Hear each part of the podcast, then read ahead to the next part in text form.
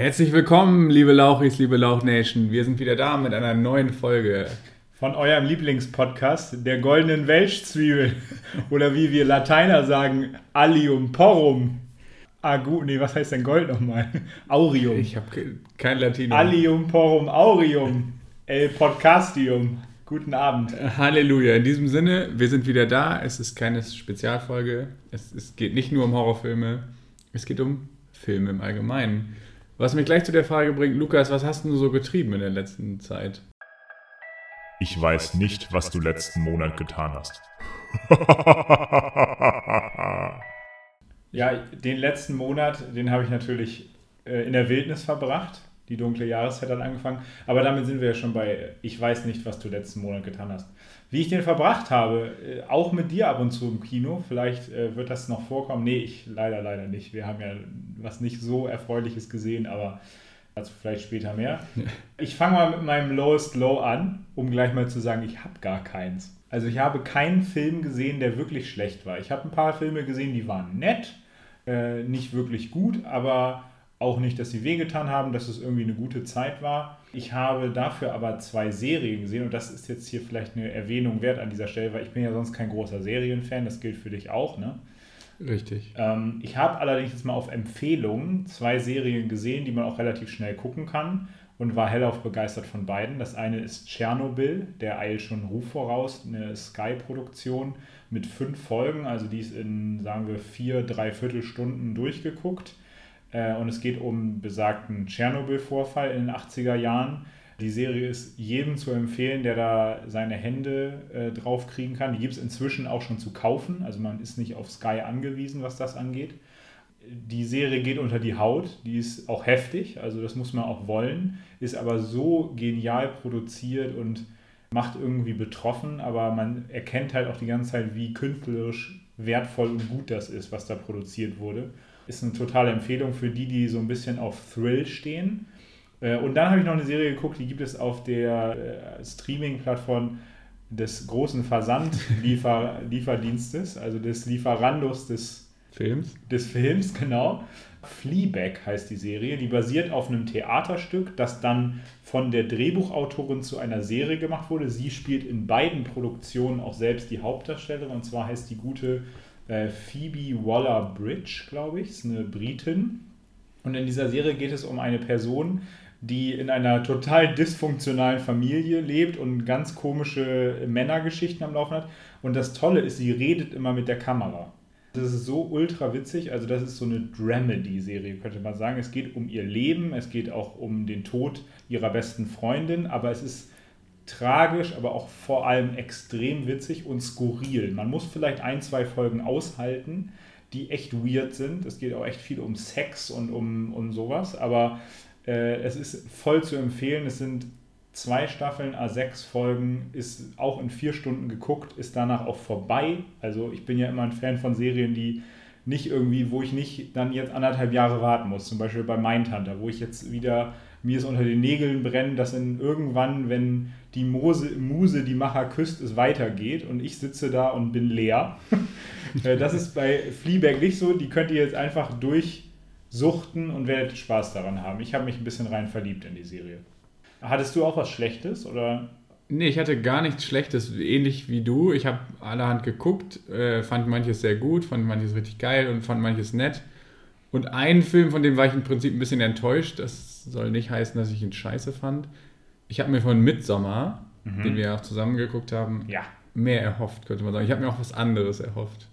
Mhm. In diesem Film geht es darum, dass äh, fünf amerikanische Studenten nach Schweden fahren und äh, einen ihrer Kommilitonen in seiner Heimatgemeinde besuchen während eines neuntägigen Mitsommerfestes. Und dieses, diese Gemeinde ist sehr kultartig, sehr sektenartig, wie sich herausstellt. Und dieses Fest ist auch wesentlich abgründiger, als man das im ersten ja. Moment denkt. Es ist allerdings leider kein krasser Psycho-Horrorfilm geworden. Ich habe mich vielleicht zwei, dreimal gegruselt, erschreckt.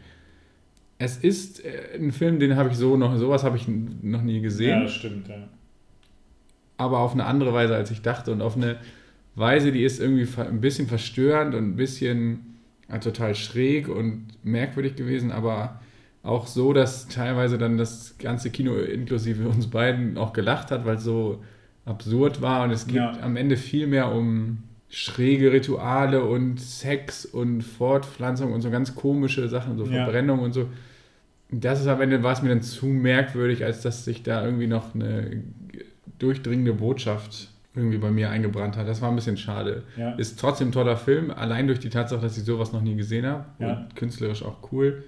Ich hatte halt was vollkommen anderes erwartet. Also ihr könntet jetzt praktisch, liebe Lauch Nation, mit einer richtigen Erwartung oder mit einer, ja, dass ihr keinen Grusel, dass ihr nicht Bock habt, wie wir beide hatten, glaube ich, richtig Bock, mal wieder gut gegruselt zu werden und das kam halt gar nicht. Äh, und wenn ihr jetzt wisst, dass es eher so ein arthausiger, weirder Kunstfilm ist. Vielleicht kann man sich dann besser darauf einlassen. Ich muss allerdings auch sagen, ich weiß nicht, wie es dir ergangen ist, aber äh, es waren ja, wir haben zwar auch viel gelacht, aber hinter uns saßen so drei Kerle, die, glaube ich, irgendwann komplett abgeschaltet haben und gedacht haben, was ist das für ein Mumpitz?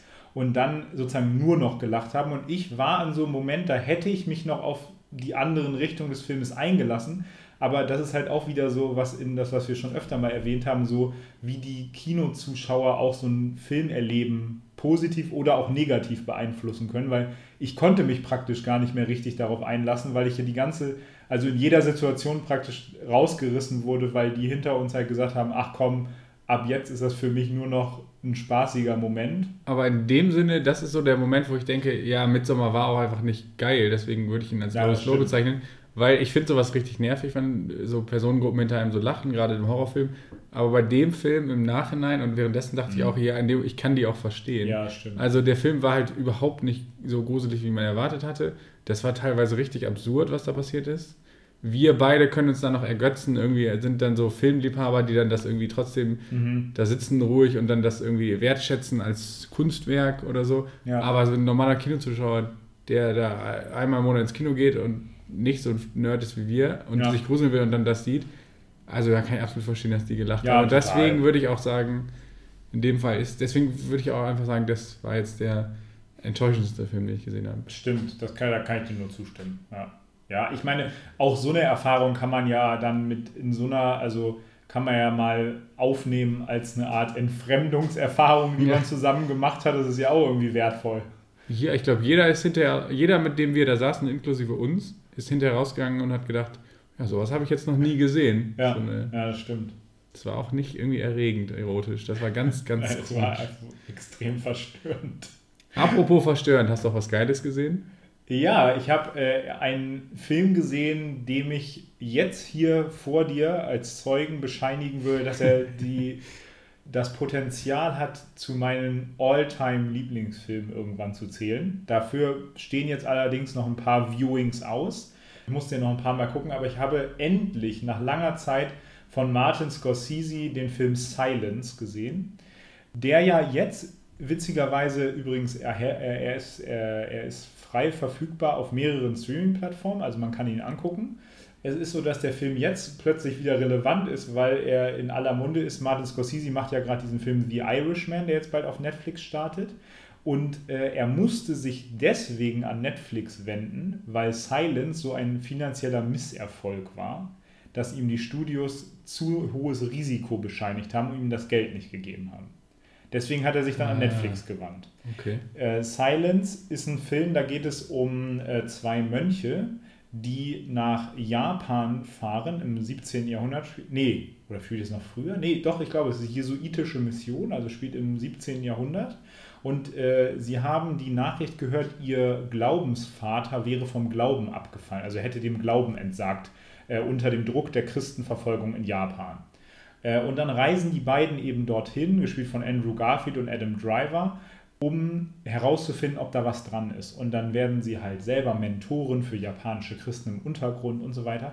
Aber es geht letzten Endes tatsächlich darum, wie viel wert sind mir meine eigenen Glaubensüberzeugungen und was bedeutet Nächstenliebe? Bedeutet Nächstenliebe an meinen Glaubensüberzeugungen festzuhalten, wo es aber eigentlich nur um mich geht und ich denke, das müssen die anderen alles auch so sehen oder ist vielleicht der stille Nächstenliebe-Dienst viel mehr Nächstenliebe. Also es ist ein wirklich, es ist ein, auch ein verstörender Film mit teilweise extremer Gewaltdarstellung äh, und auch psychischer Gewalt, die da ganz viel stattfindet. Äh, es ist aber nicht nur für Leute, die selber religiös sind, ein extrem interessanter Film, sondern es ist, glaube ich, auch, ja, es ist halt auch natürlich so ein kulturelle Welten, die da aufeinander prallen in diesem Film. Äh, die westlich-katholischen Priester, die kommen und die japanische Kultur, die ganz anders geprägt ist, die damals auch der westlichen Kultur total ebenbürtig war, äh, was man lange nicht glaubte. Also es ist wirklich eine, es ist selber eine kulturelle Erfahrung, dieser Film, der ist Hammer. Er ist wirklich, er ist extrem bewegend, finde ich, und äh, richtig gut gemacht. Ist allerdings, erfordert ein bisschen Sitzfleisch. Also geht 150 Minuten, glaube ich. Ui. Aber wenn ich das richtig verstanden habe, der ist verfügbar zum Stream und das ist hiermit eine Empfehlung von dir Ja, an alle, dass Absolut. Die drei Stunden abends Zeit haben, den auch mal zu gucken. Ja, Okay. ja. Auch ein total toll gedrehter Film. Andrew Garfield hat sogar die Novizenübungen der Jesuiten komplett durchlaufen in Vorbereitung auf diesen Film. Also der ist theoretisch, wenn er zölibatär leben würde, könnte er Jesuit sein. Es kann sein, dass er zölibatär lebt, das wissen wir gar nicht so Absolut, genau. das glaube ich auch. Ja, und bei dir so? Ähm, ich habe einen Film gesehen, den ich auch viel besser fand als alle anderen, die ich gesehen habe. Äh, Und zwar habe ich ihn auf DVD geguckt. The Insider von Michael Mann, der Regisseur, der auch Heat gemacht hat. Wer mich kennt, weiß, dass Heat einer meiner absoluten Lieblingsfilme ist.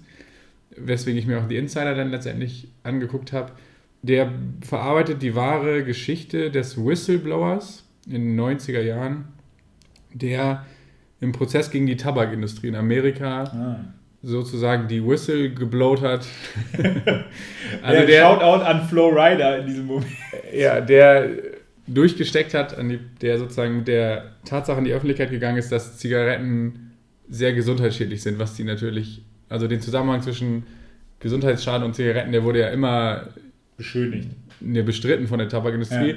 Leute in meinem Alter oder in unserem Alter wissen das ja sozusagen gar nicht, weil wir zu spät geboren sind. Da, Seit wir auf der Welt sind, wissen die Leute, dass Zigaretten ungesund sind und es gibt Tabakwerbeverbote und all so ein Gedöns. Ja, ja. Das hat sozusagen dieser Prozess, den gab es ja echt. Das ist ja ein sehr aufsehenerregender Prozess gewesen in Amerika in den 90, Mitte der 90er und hat vieles in Gang getreten. Davor war das ja tatsächlich anders. Also da Krass, das war mir gar nicht da war das auch der Öffentlichkeit wohl, das habe ich nachgelesen auch dahinter, dass es der Öffentlichkeit gar nicht so bewusst Ja. war, weil es natürlich von der Tabakindustrie über Jahrzehnte, die haben es geschafft, sozusagen diesen, die Zweifel zu streuen, dass das Ja. sozusagen gar nicht an den Zigaretten liegt. Es geht auf jeden Fall um diesen Whistleblower, der sich an die CBS-Sendung 60 Minutes wendet, die man vielleicht kennt, so, ein- so ein investigatives Nachrichtending und der sozusagen in dieser Nachrichtensendung auspacken will. Und wie der Produ Produzent dieser Sendung ihn dazu bringen will, auszusagen und als er dann aussagt, was das für ihn privat bedeutet und das ist ein Film, der ist heute noch relevant, also ich sag mal, Whistleblower gibt es immer noch. Ja. Die Medienlandschaft ist wahrscheinlich sogar eher noch schlimmer geworden.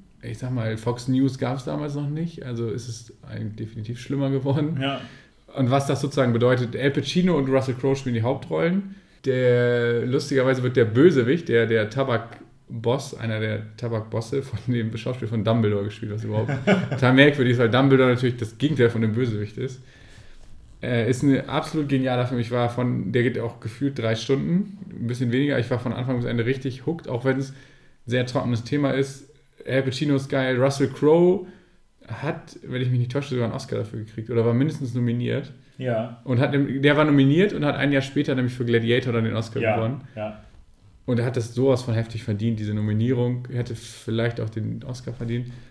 Ja, richtig geiler Film. Wer so auf Polit-Thriller steht, der sollte den gucken. Ich Ja. fand den richtig geil. Bedeutet das, dass es das zweite Mal ist in unserer Kategorie heißt, hi, dass du einen Film erwähnst, wo El Pacino einen Whistleblower spielt? Nee, Al Pacino spielt nicht den Whistleblower. Ach so, okay, weil Serpico geht ja dann tatsächlich Ach, ja. auch in, die, in ähnliche Richtung, ne?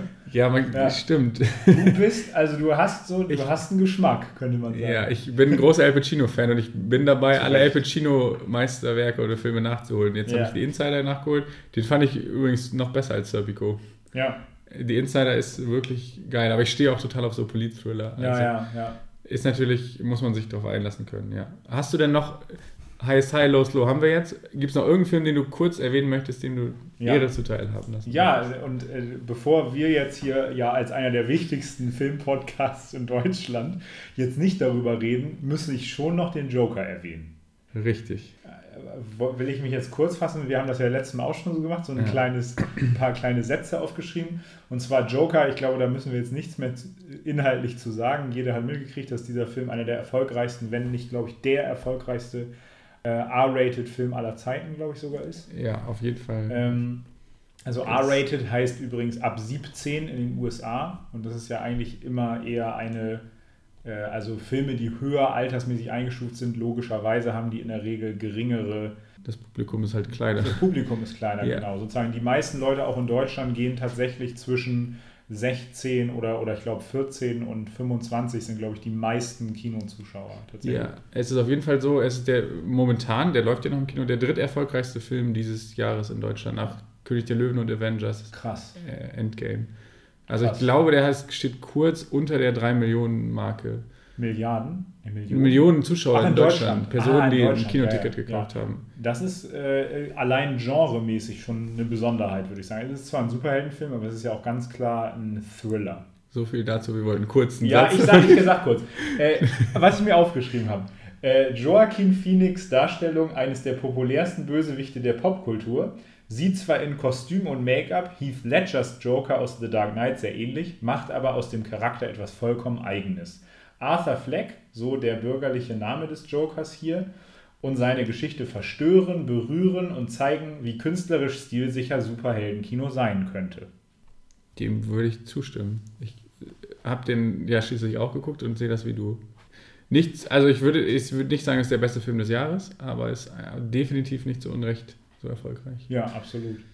Hast du den dann auch gewählt oder was hast du äh, noch für einen? Nein, ich habe natürlich was anderes gewählt. Ich habe was ganz anderes gewählt. Joker ist ja so ein Film, man fühlt sich ein bisschen unwohl dabei, weil es natürlich sehr ja. düstere und dunkle Ecken der Seele anspricht, dieser Film. Ich habe das Gegenteil gewählt. Ich habe einen Wohlfühlfilm genommen, nämlich Downton Abbey, oh. den Film zur Serie, der jetzt im Kino lief, der eine absolut gelungene Serienverfilmung ist, die zum Wohlfühlen und zum Schwelgen einlädt. Das ist Feel-Good-Kino in seiner besten Form und die filmgewordene Flucht aus dem Alltag. Also ich habe mich dieses Jahr im Kino, glaube ich, selten so wohl gefühlt, ohne cool. dass es irgendwie wehtat. Das ist, ja, ist sehr gelungen. Du hast also noch alle Staffeln aufgeholt? Nein, zugegebenermaßen nicht. Ich äh, bin aber durch, ohne dass ich ein Serienfan bin, ich hab's, äh, bin sozusagen da reingerutscht in diese Serie und habe mich auch ein bisschen in diese Serie verliebt, ohne sie dann zu Ende zu ja. gucken. Asche auf mein Haupt und habe dann diesen Film geguckt und der Film ist, wird dieser Serie absolut gerecht. Und das ist, eigentlich ist es ein Wiedersehen mit den Charakteren. Ja, es ist viel gut Kino. Cool. Nicht mehr und nicht weniger, aber mehr will man auch gar nicht. Voll gut. Äh, ja, da ist jetzt, nehmt euch immer da natürlich auch gute Empfehlungen mit raus. Allerdings, wir haben natürlich, wir müssen was nachholen. Wir sind natürlich nicht, wir sind nicht immer gute Schüler gewesen. Natürlich in unserer Schulzeit waren wir natürlich Vorbild, vorbildliche Schüler, aber da ist ein bisschen was eingerissen. Wir haben jetzt schon seit zwei Folgen nicht über die Hausaufgaben von vor drei Folgen gesprochen. Ja, aber ich sag mal, die Lehrer haben auch nicht mal direkt am nächsten Tag nachgefragt. Eben, eben, genau. Also wir haben sie aber jetzt erledigt, beide, unsere Hausaufgaben, und äh, können dazu auch noch, glaube ich, ein, zwei Sätze sagen und dann geben wir uns natürlich gleich auch neue auf. Wie fandest du Sleepers? Sleepers war mega gut. Also ich fand ihn richtig toll. Ähm, der Film ist allerdings zwischendurch ja auch ganz schön heftig. Also es geht um äh, Jugendliche, die durch, ich will gar nicht sagen, wie genau das ist, aber die kommen durch bestimmte Verstrickungen in ein Jugenderziehungsheim. Und da werden, werden sie, ja, man könnte sagen, nicht nur mit unlauteren Mitteln erzogen, sondern mit Grausamkeit. Und sie rotten sich dann Jahre später zusammen, um sich an den Leuten, die dort die Wärter waren und sie gefoltert haben, zu rächen. Und das ist ein, ja, das ist ein, man würde sagen, Court-Thriller, könnte man sagen eigentlich. Ne? Also Justiz-Thriller. Justiz-Thriller-Drama. Ja. Äh, ich finde richtig cool die Kinderschauspieler. Also ich finde, ja. muss wirklich sagen, die, wo die Kinder sind, die ersten, sag ich mal, 25, 30 ja. Minuten des Films sind mega. Äh, finde ich Hammer. Also die äh, haben mich wirklich teilweise an so Filme wie Stand By Me und so erinnert, also an wo es so um so äh, Freundestruppen geht oder auch zum Beispiel an den großen äh, Teil des Filmes Es war einmal in Amerika. Da geht es ja auch um so eine Truppe. Äh, und das, das hat mir richtig gut gefallen. Diesen Politthriller, das geht nachher auch richtig gut auf. Das finde ich nicht mehr ganz so cool wie den Anfang, aber finde natürlich trotzdem den Priester, den Robert De Niro spielt, der so ein bisschen, der ist so ein Priester auf der Höhe der Zeit, um es mit Eddie Murphy aus Beverly Hills Cop 2 zu sagen, der war nicht immer auf den Seiten des Gesetzes unterwegs, der hat auch mal gegen Regeln verstoßen. Das ist halt ein wirklich toller Typ und der Film ist, ist vielleicht ein ganz, ganz klein bisschen zu lang geraten, aber er ist eine durchweg eine Empfehlung auf jeden Fall. Ja, bisher haben wir fast nur über Filme geredet, die fast die ungefähr drei Stunden lang sind. Ja, ja, genau. Aber das war nicht so bei Vertigo, glaube ich, oder? Oder doch, ist er auch ein bisschen lang, ne? Nee, geht zwei Stunden. Zwei Stunden. Also ja. so 120, 122 Minuten oder so. Das Ja. ist fast noch human. Ja, bei Ver- Vertigo ist es gar nicht so leicht zu sagen, worum es geht. Es geht um einen ehemaligen Polizisten, der während einer Verfolgungsjagd traumatisiert wurde, weil er abgerutscht ist und dadurch ist ein Kollege vom Dach gefallen und gestorben. Das hat ihn, dadurch hat er Höhenangst bekommen und hat sozusagen ist in den Ruhestand gegangen mit 50 oder 40 oder so. Und dann wird er sozusagen von einem ehemaligen Kumpel von ihm angeheuert, seine Frau zu, zu bespitzeln, weil der seine, Frau- findet, dass seine Frau sich merkwürdig verhält. Ja, ja. Das findet dann dieser Hauptdarsteller auch, der heißt Scotty, Scotty Ferguson. Und dann verliebt er sich in sie und dann stürzt sie auch in den Tod und da irgendwann kommt er dann, fällt es ihm ganz schwer zwischen Realität und Fiktion zu unterscheiden und ist er dann mehrfach traumatisiert und dann ist er sozusagen so ein bisschen durcheinander, könnte man ganz Ja. salopp sagen. Und das Interessante ist, das ist so ein Film, wo man eigentlich erwartet, dass am Ende ist so ein Plot-Twist. Ja, Aber 20 Minuten vor Ende äh, macht der Film so, verrät er einem das kurz, so ohne das zu erzählen, aber zeigt es einem sehr offensichtlich mit filmischen Mitteln. Und dann kommt am Ende sozusagen kein Twist, aber trotzdem eine, ein Aha-Moment am Ende. ja. Ja, ich fand den richtig cool. Das ist ein äh, Mystery-Thriller, der ist halt über 60 Jahre alt, also 61 Jahre. ja. Mega, also richtig geiler Mystery-Thriller. Der hat sich gut gehalten, finde ich auch. Ja, also so im, cool. im Gegensatz zu vielleicht zu Die Vögel, der auch immer noch ein großartiger Film ist, aber der wegen seinen Effekten einfach äh, sich nicht mehr so gut gehalten hat. Witzigerweise heißt übrigens ja der, der Untertitel von Vertigo im Ja. Deutschen aus dem Reich der Toten. Ja, das ist, war auch das Einzige sozusagen, was dann irgendwann einem so einen Hint gegeben hat, wie das, was da so abläuft. Also man kann das auch irgendwie vorhersehen und so, aber es ist trotzdem ein geiler Twist, geile Hausaufgabe. Ja, Also eigentlich, ich glaube, das ist mein also- Lieblings-Hitchcock-Film. ich bin weiterhin also gut zu dir. Ja, Das solltest du dir merken. Pain und Gain ist noch nicht vergessen. Ich sitze hier übrigens schweißgebadet jetzt. Ja, das solltest du auch. Ich habe jetzt nämlich einen Film für dich mitgebracht. Der Ja. Film wird dich in die tiefsten Ecken deiner Seele führen. Nein, Quatsch. Ich habe einen Film mitgebracht, der, den ich dir jetzt symbolisch überreiche. Ich will jetzt Ja. nicht so rascheln. Der heißt auf Englisch Doubt oder Zweifel Glaubensfrage. und heißt auf Deutsch Glaubensfrage. Du weißt ja, ich als religiöser Fundamentalist werde, möchte dich missionieren. Und deswegen gebe ich dir einen Film, wo es darum geht, ob ein Priester pädophil ist oder nicht. Ja, okay. Ja, ich, da ich aber weiß, woher diesen, wie du diesen, auf diesen Film gekommen bist und wie du ihn dir beschafft hast, gehe ich stark davon aus, dass du ihn gut findest und dass es ein guter Film ist und kein Scheiß. Das kann ich jetzt nicht verraten, das werden wir dann Ja. beim nächsten. Mal klären. Ich gebe ihn dir jetzt. Äh, Ich kann nur sagen, äh, in dem Film treffen die Schauspielgiganten Meryl Streep und Philip Seymour Hoffman, Gott hab ihn selig, aufeinander und alleine das sollte schon ein Grund sein, sich den anzugucken. Äh, Stimmt. Hier hast du ihn. Danke. In diesem Sinne, ich habe was ganz anderes für dich als Hausaufgabe. Gut. Der führt dich in weniger Abgründe deiner Seele, glaube ich. Obwohl es, das Thema Rassismus spielt auch eine Rolle. Ist ja auch sehr Ah, abgründig. Hass. Nein. Es, viel, manche Zuh äh, sportlich interessierte Zuhörer werden ja vielleicht wissen, dass die NFL läuft, mitten in der Saison ist. Und äh, Football gerade ein richtig großes Thema ist. Äh, Und einer meiner Lieblingsfilme, der so, so, es gibt ja sehr viele Sportfilme und vor allem amerikanische Footballfilme, ist Remember the Titans, der den deutschen genialen Untertitel hat Gegen jede Regel. ja. Also ist halt schwer verständlich sonst. Ja, mehr möchte ich eigentlich gar, gar nicht dazu Cool. sagen. Du Ja, kannst ja voll nächstes. Mal sagen, worum es geht und wie du ihn fandest. Ich mag ihn, deswegen. Du kennst ja meine, meine Liebe für nischige Dramen und Sportdramen sind. Ich habe ein Herz für Sportdramen. Ja, und es spielt ein Schauspieler mit, der jetzt sehr berühmt ist. Ryan Gosling. Ja, und ich bin gespannt, was die Rolle ist, finde ich ganz witzig, weil er da noch jemand ganz anderes ist. Ich hoffe nicht, dass, es- dass es so ist. Ich habe schon mal so ein Frühwerk von Ryan Gosling mir angeguckt, nämlich? Half, Nel nee, Half Nelson. Der ist geil. Da, ja, der ist aber so heftig. Den habe ich irgendwann, der ist richtig gut. Der, der spielt ja so einen Lehrer, so einen abgefuckten.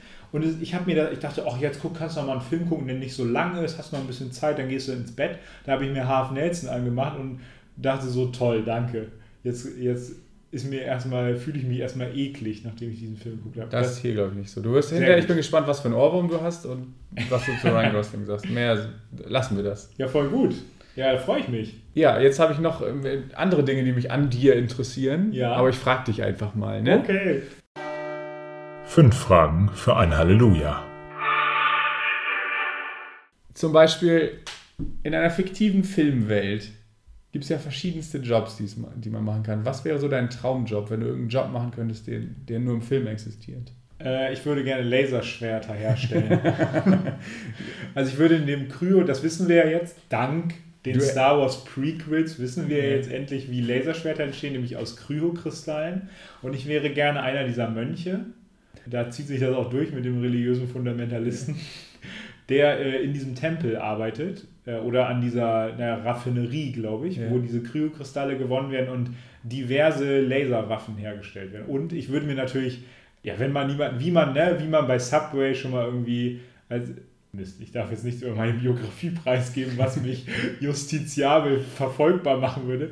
Aber ne, man hat hier, hier und da, lässt ein bisschen mehr Druckerpapier mitgehen, dann nochmal hier und da zwei Tintenkiller oder, oder keine Ahnung. Du würdest ein Laserschwert mitgehen lassen. Genau, ich würde ein Laserschwert einfach mitgehen lassen. Genau. Das Interessante ist ja, dass du letztes Mal, glaube ich, oder vorletztes Mal gesagt hast, wer gerne dein Vater wäre, hast du gesagt Darth Vader. Also ja, damit ich ein Jedi ja, bin. Ich erkenne da so einen Hang.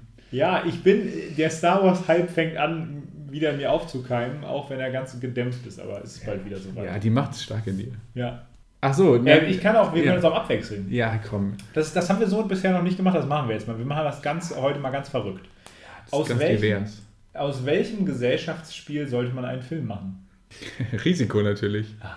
Das wäre so ein richtig epischer Kriegsfilm. Das wäre eine sechsteilige Reihe, wäre das, glaube ich. Ja. Äh, das hieße dann, wäre so ein bisschen so Herr der Ringe mäßig, aber ja, dabei Risiko sind das ja Pferde, Kanonen und so ja, Infanterie ja. Mit, mit Waffen, also so Erster Weltkriegsmäßig. Bajonett. Oder so, das kommt so acht. Fast früher, würde ich ja, sagen. Ja, so amerikanische Bürgerkrieg ja, verbinde ich so mit diesen komischen Waffen. Ja, und dann wäre das sozusagen so, so ein Weltkriegsding. Also es halt, wäre sehr blutig und eigentlich so ein bisschen so eine Mischung aus Herr der Ringe, der Patriot und so ganz vielen Weltkriegsfilmen, die es schon gibt. Das fände ich irgendwie schon reizvoll. Das stimmt, das cool. muss ich sagen wäre halt Risiko, wäre ein Kackname. Aber könnte man ja noch ein geiler. 3, 2, 1 Risiko. So ein, äh, so ein catching deutschen Untertitel kann man ja überall drunter bauen. Ja. Risiko, Schlacht um die Welt oder so. Das ja. klingt dann viel besser. Ja, ja auf jeden Fall.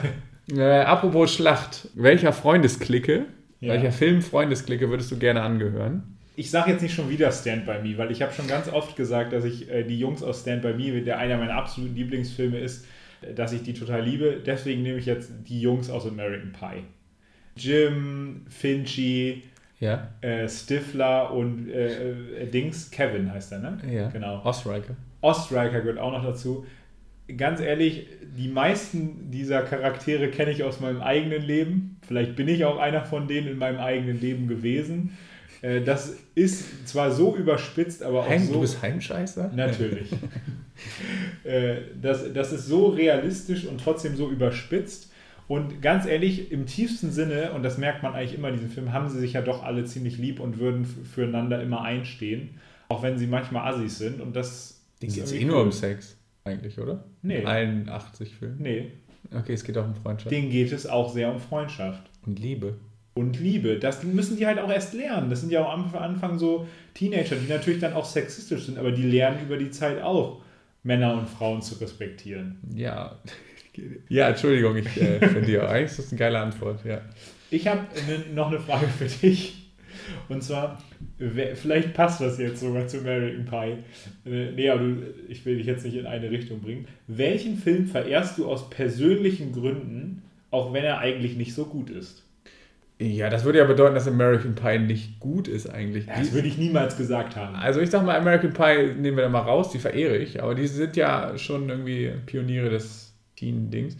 Ja, aus persönlichen Gründen, ich bin schon ein Fan der Transformers-Filme, die aber eigentlich ja richtiger Schrott sind, aber auch gar nicht alle. Ey, ich meinte jetzt eigentlich, was du so mit, mit deiner Biografie verbindest. Ne? Also so zum Beispiel so. so, so nach dem Motto, mir fällt jetzt kein gutes Beispiel ein, außer Ein Kumpel hat mir mal erzählt, dass er äh, in, dem, in dem Sommer, als seine Freundin mit ihm Schluss gemacht hat, er eine Serie dann komplett durchgesuchtet und deswegen hat diese Serie für immer einen Platz in seinem Herzen, weil sie ihm sozusagen so ein bisschen mhm. über diese verflossene Liebe hinweg geholfen hat. Oh, das ist schwierig. Also sag mir jetzt mal, was hat dir über den Quatsch? Ja, dann würde ich schon sagen, ich glaube, das habe ich schon mal über irgendwas geantwortet, Feld der Träume. Ja. Der hat mir jetzt nicht über irgendwie einen schweren Schicksalsschlag weggeholfen, aber ja, ist so ein Film, der fühle ich mich wohl. Und ich sag mal, ich hatte auch schon Momente, wo ich nicht ganz glücklich war, wo ich mal traurig war oder so. Ja. Und das hilft immer, äh, hat mir immer geholfen, Feld der Träume zu gucken. Mhm. Der ist zwar eigentlich auch ein ziemlich guter Film, ist aber kein ultimatives Meisterwerk. Ja. ja, aber der, und der hat für immer einen Platz in meinem Herzen aus diesem Grund, weil ich den auch schon 20 Mal geguckt habe und mich dann immer gut fühle dabei. Ja, ja. Ich glaube, sowas ähnliches habe ich schon mal geantwortet auf eine andere Frage. Das ist Ja, ich liebe Feld der Träume. Guck, Feld der Träume. Ja, da passiert halt nichts richtig Schlimmes. das stimmt, aber, aber ist es ist total schön. Es passieren schöne Dinge und es geht um Liebe zum Sport, was Sport bedeutet. Es geht um Liebe und Familie. Ja, ich fühle mich, fühl mich da mal wohl. Ja, ich finde, das wird mir auch weiterhin in, in, in dunklen Momenten helfen. Apropos über dunkle Momente hinweghelfen, Disney-Filme sind ja auch immer gern ganz beliebt. Und Dis in Disney-Filmen sind ja fast immer irgendwie Tiere vermenschlicht und spielen Tiere die Hauptrolle. Ja. Über welches Tier sollte Disney mal einen Film machen? Es gibt ja schon ein paar. Ah ja. Ähm, also ich finde den Nacktmull. der Nacktmull hat einen eigenen Film verdient. Der kommt ja vor in Kim Possible, dieser Super RTL-Serie, da spielt er eine Rolle. Aber ich finde, das so, weißt du, so, so nach dem Motto, so das hässliche Entlein. Ne? Ja. Das ist ja auch so, ich, ich stelle mir dann vor, dass der Nacktmull so die Hauptperson dieses Films ist und dann am Ende auch äh, sich so verpuppt in so einen Kokon und dann halt rauskommt und so richtig wunderschön, aber der bleibt natürlich nackt, Es soll jetzt nicht so, die, nee, das muss anders sein. Es darf nicht so, die Ideologie darf nicht sein, Hauptsache du wirst so verliebt in Berlin zum Beispiel, diese Serie, ich weiß nicht, ob ihr euch erinnert, hat ja eine ganz schlimme Ideologie, weil die ist ja die ganze Zeit Lisa Plenske, die, das hässliche Entlein. Das ist nicht, ach doch, stimmt. Genau, und am Ende wird sie dann aber total hübsch herausgeputzt und dann finden sie plötzlich alle toll. Was ist das denn? Also deswegen der Nacktmull bleibt, der, der, der, der, genau, der Nacktmull verpuppt sich in einem Kokon und der Plot-Twist ist, dass er auch wieder genauso als Nacktmull herauskommt und die Leute finden das so mutig, die anderen Tiere im Tierreich, dass er dann halt der Mega-Checker wird. Wie heißt der Film dann? Äh, der heißt Nackt, Nacktmull, ein schrulliger... Ein, ein total schrulliges Abenteuer. Ein Hoden zum Verlieben. ja. Ja, okay, das ist ein Disney-Film, das ist eher an Kinder auch gerichtet. Ich hoffe, dass diese ganzen Filme mal gemacht werden, auch zum Beispiel der Nicer Dicer, der Häcksler aus der Hölle, Nacktmull, ein Hoden zum Verlieben. Das, äh, der Nicer Dicer Film befindet sich, glaube ich, schon in Produktion. Ah ja, stimmt, stimmt, ja, klar. Das, äh, Regie Uwe Boll, glaube ich. Ja, Servus TV hat mit ja. seinem Teleshopping-Segment die Produktionsrechte erworben. Ich habe noch eine Frage für dich. Gib, Wenn morgen goldener Lauch wäre, das haben wir ja auf der Facebook-Seite von uns, konnte man da kommentieren. Jetzt bist du gefragt. Wenn morgen goldener Lauch wäre, wer würde die Kategorie Bestes Duo gewinnen? Wow, coole Frage. Das ist, ja dann vielleicht schon ein Spoiler, weil so viele Filme kommen ja gar nicht mehr. Bis zum Goldenen Lauch, äh, ich müsste mal kurz. Oder wäre nominiert, kann man ja sagen. Äh, lass mich mal kurz überlegen, welche Filme ich überhaupt so geguckt habe. Äh, das Duo John Wick und sein Hund fand ich geil. Ja. Äh, ich fand aber zum Beispiel bei Down Abbey, ja, das ist also mehr so ein Ensemble, das ist ja ein Ensemble-Cast, aber die, das Duo von äh, Mr. Bates und Mrs. Bates im mhm. Endeffekt, mhm. fand ich zum Beispiel richtig cool. Die sind natürlich Teil eines großen Casts. Ja. Obwohl die gar nicht so große, leider nicht so eine große Rolle auf, einnehmen in dem Film. Das ist ja egal. Mr. und Mrs. Carson finde ich fast ein bisschen geiler in dem Film. Ähm, ja, George Bush und Dick Cheney in Weiß fand ich auch geil, aber die sind, treten nicht so richtig als Duo auf. Ja. Aber doch, das sind alles tolle Dinge. Also John Wick und seine Hund sind schon ganz geil. Ja, wir dürfen jetzt noch keine Entscheidung vorwegnehmen. Ja. Das sind schon gute. Äh ja, das wären ja drei Nominierte. Ja, cool. Apropos Dick Cheney ist ja ein Biopic. Ja. Über welche Person, über die es noch kein Biopic gibt, sollte man aber mal eins drehen, deiner Meinung nach? Oder würdest du gerne mal eins drehen? Ja, ich, ich bin bei sowas immer versucht, schnell Stephen King zu sagen, weil das so mein großes Idol ist und ich den über den gibt es auch tatsächlich noch kein Biopic. Ja. Äh, mir, mir, würde auch eine tolle Dokumentation reichen über den, die es auch noch nicht so richtig gibt. Ja. Die Frage ist, ob das so einen spannenden Film abgeben würde. Ich bleibe aber trotzdem bei Stephen King, einfach weil ich es gerne sehen würde. Und weil man auch sagen muss, es gibt ja nun über viele Kunstschaffende auch Biopics und Stephen King, der definitiv was die Film- und äh, Literaturlandschaft angeht, einer der einflussreichsten Menschen des 20. Jahrhunderts ist, könnte man sagen. Ähm, das wäre eigentlich mal dran. Ja, das ist eine Antwort, die überrascht mich jetzt weniger, aber ist absolut verständlich. Ja. Also, das finde ich auch. So, die Gegenfrage zu der eben gestellten Frage. Wenn morgen Kackbrauner Lurch wäre, welcher Film geht ins Rennen um schlechtester Scheißfilm? Ja, das ist ganz interessant, weil dieses Jahr, das ist eigentlich traurig, dass ich das sage, habe ich aber verhältnismäßig viele Filme gesehen, die ich schlecht fand, um es mal nett ja. zu formulieren. Deswegen ist das eine Kategorie, die ich dieses Jahr im Prinzip sehr spannend finde und ich mich noch nicht so richtig entscheiden kann. Ich habe, ich fand zum Beispiel Hellboy, Call of Darkness fürchterlich. Ich fand Misfits oder Misfit ja. fürchterlich, aber dem kann ich nicht böse sein, weil ich an der Zielgruppe völlig vorbei bin. Also ich bin kein Zwölfjähriger, der Influencer vergöttert. Wir sind ja selber Influencer. Ja, was habe ich denn noch für Scheiße gesehen? Ich, ich habe irgendwie Film gesehen, den ich noch schlimmer fand als die beiden. Ich habe aber gerade, haben wir, was haben wir zusammen nochmal geguckt? Ja, aber wir haben zusammen so einen schlechten haben wir, glaube ich, nicht ja, geguckt. Ja, aber es, ich habe, also, ach so. Ah, du fandst High Life auch richtig schlimm. Ja, High Life war ein Film, von dem war ich auch sehr enttäuscht. Den fand ich auch ganz merkwürdig. Oh ja, ich habe The Kitchen, ja, den habe ich ja schon erwähnt. Den habe ja. ich, hab ich schon wieder vergessen. The Kitchen und Killer Man. Ja. Habe ich beide in der Sneak gesehen. Ja. Richtig beschissen. Die sind auch noch beschissener als Hellboy und Misfit. Ja, ich gehe mal davon aus, dass das ein Rennen zwischen den beiden wird. Also ich hoffe, dass ich nicht irgendeinen Film sehe, der noch schlimmer ah, ist. Mal, nimm den Buchmachern, gib den Buchmachern nicht zu so viele Tipps. Ja, also das sind so, aber jetzt habe ich vier Filme genannt, die ich furchtbar fand und Misfit ist der einzige, dem ich nicht mal böse bin. Das ist schon krass, weil ich habe bis jetzt, glaube ich, erst einen Film, den ich richtig schlimm fand. Da habe ich, bis jetzt habe ich Glück gehabt. Ja, ich fand, also es gibt noch andere Filme, die ich ziemlich langweilig fand. Highlife war ich sehr enttäuscht. Ja, ach, lassen wir das, bevor ja. ich jetzt hier ja. mich drüber aufrege. Ich habe schon die schlimmsten genannt. Ähm, ich habe aber letztens gelesen, dass Eric Clapton, den kennt wahrscheinlich jeder, äh, mal zu dem Film Rush, den ich gar nicht kenne, aber ich habe es irgendwie mitbekommen, hat er damals den kompletten Soundtrack eingespielt. Ich habe irgendein Lied ja, auf jeden Fall hat er den kompletten Soundtrack für den Film komponiert. Ja. Welchen Künstler würdest du dir, welcher Künstler, was würdest du dir wünschen, müsste mal einen kompletten Film-Soundtrack komponieren, einsingen? Einsingen oder der soll, es soll also auch, kann auch so ins Genre gehen, sag ich mal so, ne? Die, die, es gibt ja Soundtracks, sind ja sonst immer eine Mischung aus 15 Liedern, so wie bei Guardians zum Beispiel, 15 ja. Lieder, die irgendwie irgendwer zusammenstellt. Aber manchmal ist es ja auch so, dass ein Künstler mit dem Macher zusammenarbeitet und sagt, hier, ich mache ein Album dafür. Ja. Äh, ich, das ist jetzt äh, auf die Gefahr hin, dass niemand diese Band kennt, aber ich muss es einfach erwähnen, weil ich äh, gerade so viele Ohrwürmer von der Band habe. Und zwar ist es die Band King's Kaleidoscope. Das ist eine christliche Band, die also lange, das muss man mal kurz dazu sagen, lange war es so, dass christliche äh, Populärmusik einfach richtig schlecht war, also richtig abgekackt ist im Vergleich zu der normalen Populärmusik, die sich jetzt nicht mit religiösen Themen beschäftigt. Es ist aber so, dass die in den letzten Jahrzehnten vor allem extrem aufgeholt hat und King's Kaleidoscope, kann man sich bei Spotify anhören, ist eine extrem musikalisch anspruchsvolle Big Band-Style-Band. Also ja. die macht auch richtig orchestrale Sachen, aber auch halt auch so mit Elektro-Einschlag und so. Und äh, die, ich liebe auch die Stimme von diesen Typen und die haben mir so viele Ohrwürmer geschenkt. Äh, das wäre einfach toll. Ich, ich stelle mir halt auch so eine Dramedy vor, wo, dann, wo es dann so einen Titelsong gibt von denen. Man so denkt, Hammer. Okay, letzte Frage. Es hat wieder mit dem goldenen Lauch zu tun. Ja, alles. Es ist der goldene Lauch-Film-Podcast. Ja. Nein, die goldene Wäschzwiebel. Ja. Sollte der goldene Lauch international berühmt werden, was relativ wahrscheinlich ist zum jetzigen Zeitpunkt. Klar. Welcher Filmcharakter wäre der ideale Showhost der Verleihung? Weiß nicht, Stifler?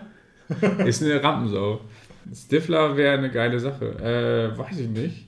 Ja, ich sage doch immer Stifler. Ja, Paddington wäre auch so ein Ding. Paddington ist halt jemand, den hat jeder lieb, jeder mag den. Der ist auch ein bisschen tollpatschig und so. Ja. Der ist vielleicht nicht so vorzeigbar. Aber ich nehmen wir Stifler, der passt auch so ein bisschen. Ja, nachdem die Oscars ja letztes Jahr gar keine Hosts hatten, haben wir Stifler. ja, was gibt's Geileres? Ne? Ja. Eat that, Oscars. Jetzt haben wir uns die ganze Zeit hier Sachen gefragt ne? und ich will dich eigentlich noch mehr fragen. Ja. Und ich bin ja auch ein großer Sportfan und deswegen bin ich ein großer Freund von so WMs und Playoffs und so. Und da kommen wir nämlich zu unserer letztes Mal eingeführten beliebten Kategorie. Die Lauch-WM. Diesmal hast du die Ehre, dich entscheiden zu müssen, müssen zwischen jeweils zwei Tieren, Filmtiere. Ich habe ja schon mal meine Top 5 Filmtiere aufgezählt. Jetzt Ja. hast du 16 zur Auswahl. Und wir sind gespannt, was am Ende das Lieblingstier von dir ist. Wir steigen direkt mal ein mit dem Erstrundenduell zwischen einem riesigen Affen, King Kong, Ja. und einer kleinen lieben Katze namens Findus. Ja, ich bin ja, ich kenne gar nicht so viele von den King, also ich kenne diese King Kong, ich kenne halt Kong Skull Island, den ich vollkommen gescheitert fand als Film. Ich bin aber auch nicht so ein Riesen, also ich nehme glaube ich King Kong. King Kong haut einfach Findus, tritt den einfach platt. Das ist Also für alle, die Patterson und Findus als Kinder mochten, hier stirbt gerade eure Kindheit. Ihr wisst ja, wo ihr euch beschweren. Obwohl das Weihnachtsbuch von Patterson und Findus ist extrem süß, aber ja. Nur das Weihnachtsbuch. Aber ja, ist okay. Wenn das jetzt ein Kampf wäre, ein körperlicher Kampf wäre, wäre klar, dass King Kong gewinnt. Dann nehmen wir doch mal, haben wir, oh, habe ich gerade von gesprochen, Paddington. Ne? Ja. Süßer Bär wird nicht unser Host. Äh, wer auch nicht unser Host wird, ist nämlich ein Fisch, weil wir nicht unter Wasser stattfinden. Es ist Nemo. Paddington gegen Nemo. Nemo, äh, also Nemo ist mir zu. Ich mag Nemo nicht so. Ich bin, ich bin einer der wenigen Leute, der nicht so ein Fan ist von Findet Nemo, auch als Kind noch nicht war.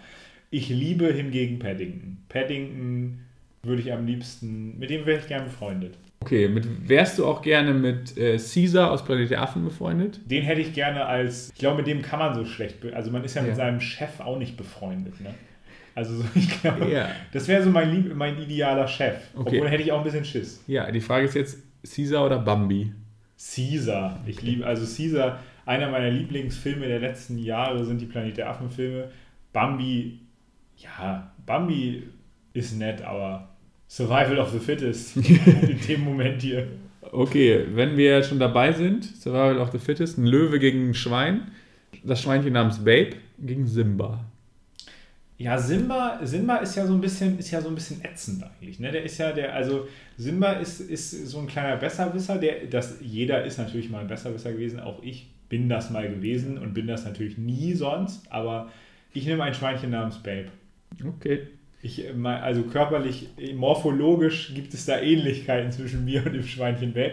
Deswegen ein sprechendes Schwein, das, da erkenne ich mich wieder. Okay. Dann äh, zwei Filme, die du, glaube ich, oder zwei Charaktere, die du auf jeden Fall richtig geil findest, und zwar aus Mulan, Cricky Ja. und Winnie Pooh, der Bär. Oh, Winnie Pooh ist nun wirklich der Inbegriff von süß. Ja.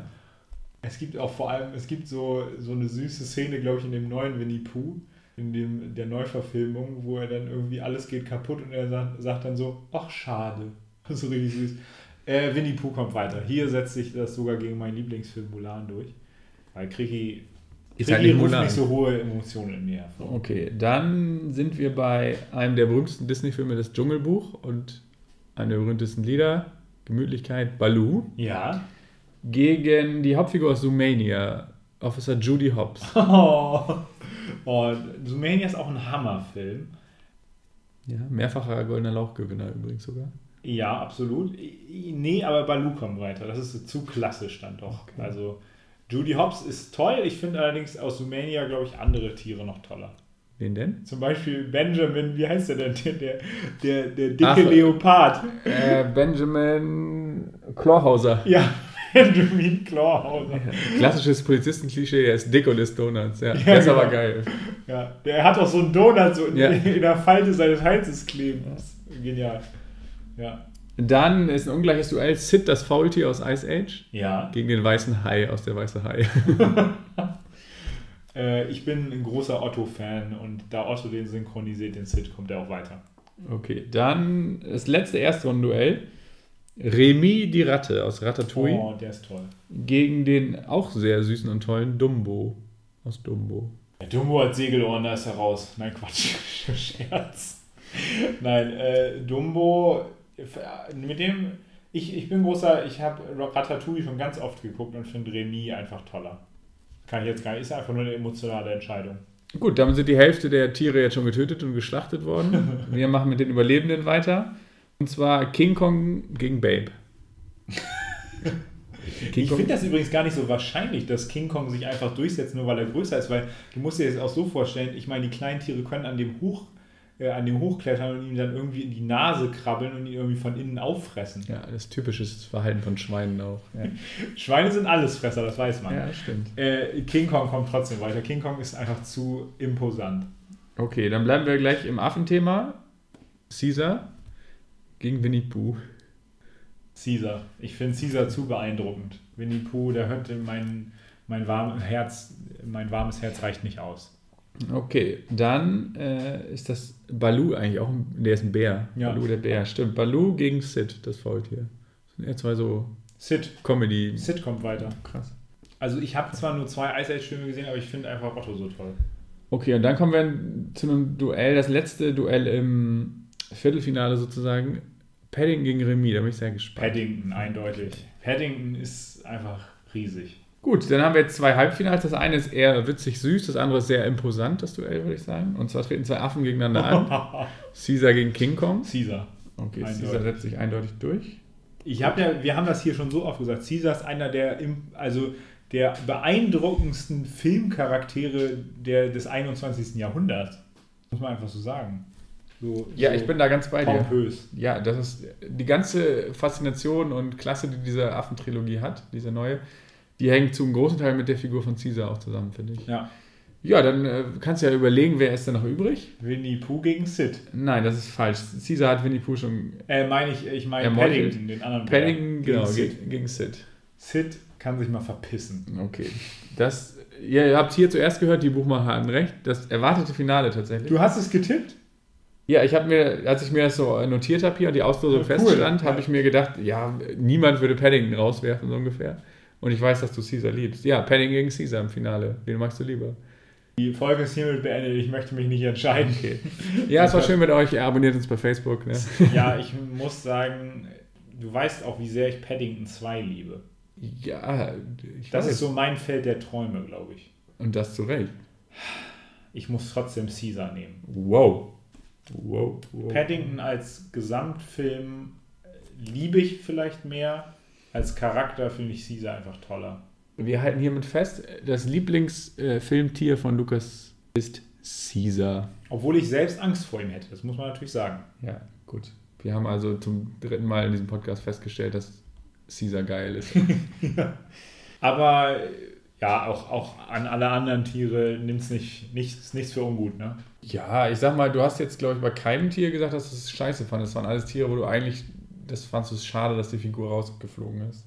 Habe ich eine gute Wahl getroffen. Auf jetzt jeden Fall. Ja. Ähm, zu einem ernsteren Thema. Mhm. Du hast schon vorhin kurz über Joker gesprochen. Ich habe auch dazu gesagt, ich glaube, das hat jeder mitgekriegt. Der Film war ja viel in den Medien, war sehr breit besprochen, gehypt und auch kontrovers diskutiert. Die Frage ist jetzt natürlich, ob der zu Recht kontrovers diskutiert wurde. Es ging ja darum, ob der jetzt gewaltverherrlichend ist, moralisch verwerflich, ob der Leute zu Gewalt anschiftet oder zu moralisch unethischen Handlungen, der sozusagen gefährlich ist in dem Sinne. Was Mhm. denkst du denn da über diese Diskussion?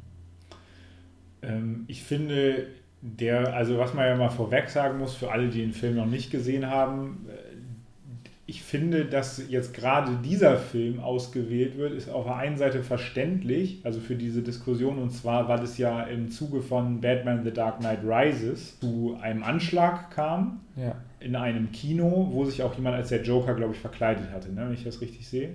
Das weiß ich gar nicht. Oder war das sogar als Batman? Ich, ich, ich wusste gar nicht, dass ich verkleidet. Es war auf jeden Fall in Amerika, in Aurora oder so, glaube ich. Ja, genau. Also so die, also dieser, dieser Joker mit seinem Nihilismus sozusagen hat äh, sozusagen auch schon immer Leute fasziniert. Und weil es eben im Zusammenhang mit dem DC, DC-Universum, Batman und so weiter eben, äh, da war man halt besonders vorsichtig. Ich finde aber, wenn man den Film sich anguckt, es nicht unbedingt verständlich, dass sich das jetzt gerade an diesem Film ausmacht, außer halt, dass er sehr berühmt ist, sehr viel Aufmerksamkeit an sich schon generiert und halt, dass es diese Beziehung zu dem Dark Knight Rises gibt. Denn erstmal explizite Gewaltdarstellung gibt es in dem Film extrem wenig im Vergleich zu ganz vielen anderen Thrillern, die im Jahr rauskommen. Ja. Auch im Vergleich zu anderen DC-Filmen, muss man jetzt mal sagen. Obwohl man natürlich sagen muss, die Szenen, in denen Gewalt vorkommt, sind schon sehr grafisch. Also die Ja. sind dann schon krass. Es sind aber meines Erachtens zwei Filme, äh, zwei Szenen vielleicht, zwei oder drei maximal, Ja. die auch sehr kurz vorbei sind. Ich finde das in keinster Weise Gewalt verherrlichend, ähm, sondern es, ist, es kommt halt in dem Film vor.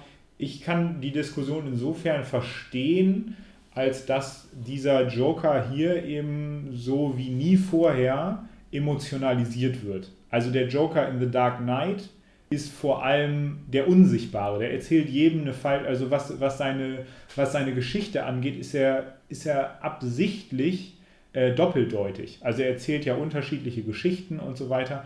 Jack Nicholson, den Film kenne ich jetzt nicht, den Batman-Film. Kennst du den? Den mit Jack Nicholson, ja, den Original-Batman-Film. Wie ist der da, der Joker? Ja, da ist der auf jeden Fall auch ein Verrückter. Da ist der, glaube ich, so ein Magnat, der äh, verrückt wird. Der ist nicht mal halb so gewalttätig. Äh, der ist auch viel harmloser im Nachhinein als der von Heath Ledger. Der Film ist übrigens ziemlich geil. Ja. Ja, aber da ist das mehr so ein, so ein Spieler noch so ein bisschen. Also auch ein Mörder, aber ein verspielter. Also eher so ein richtiger Joker noch. Ja, ach so, ja, okay.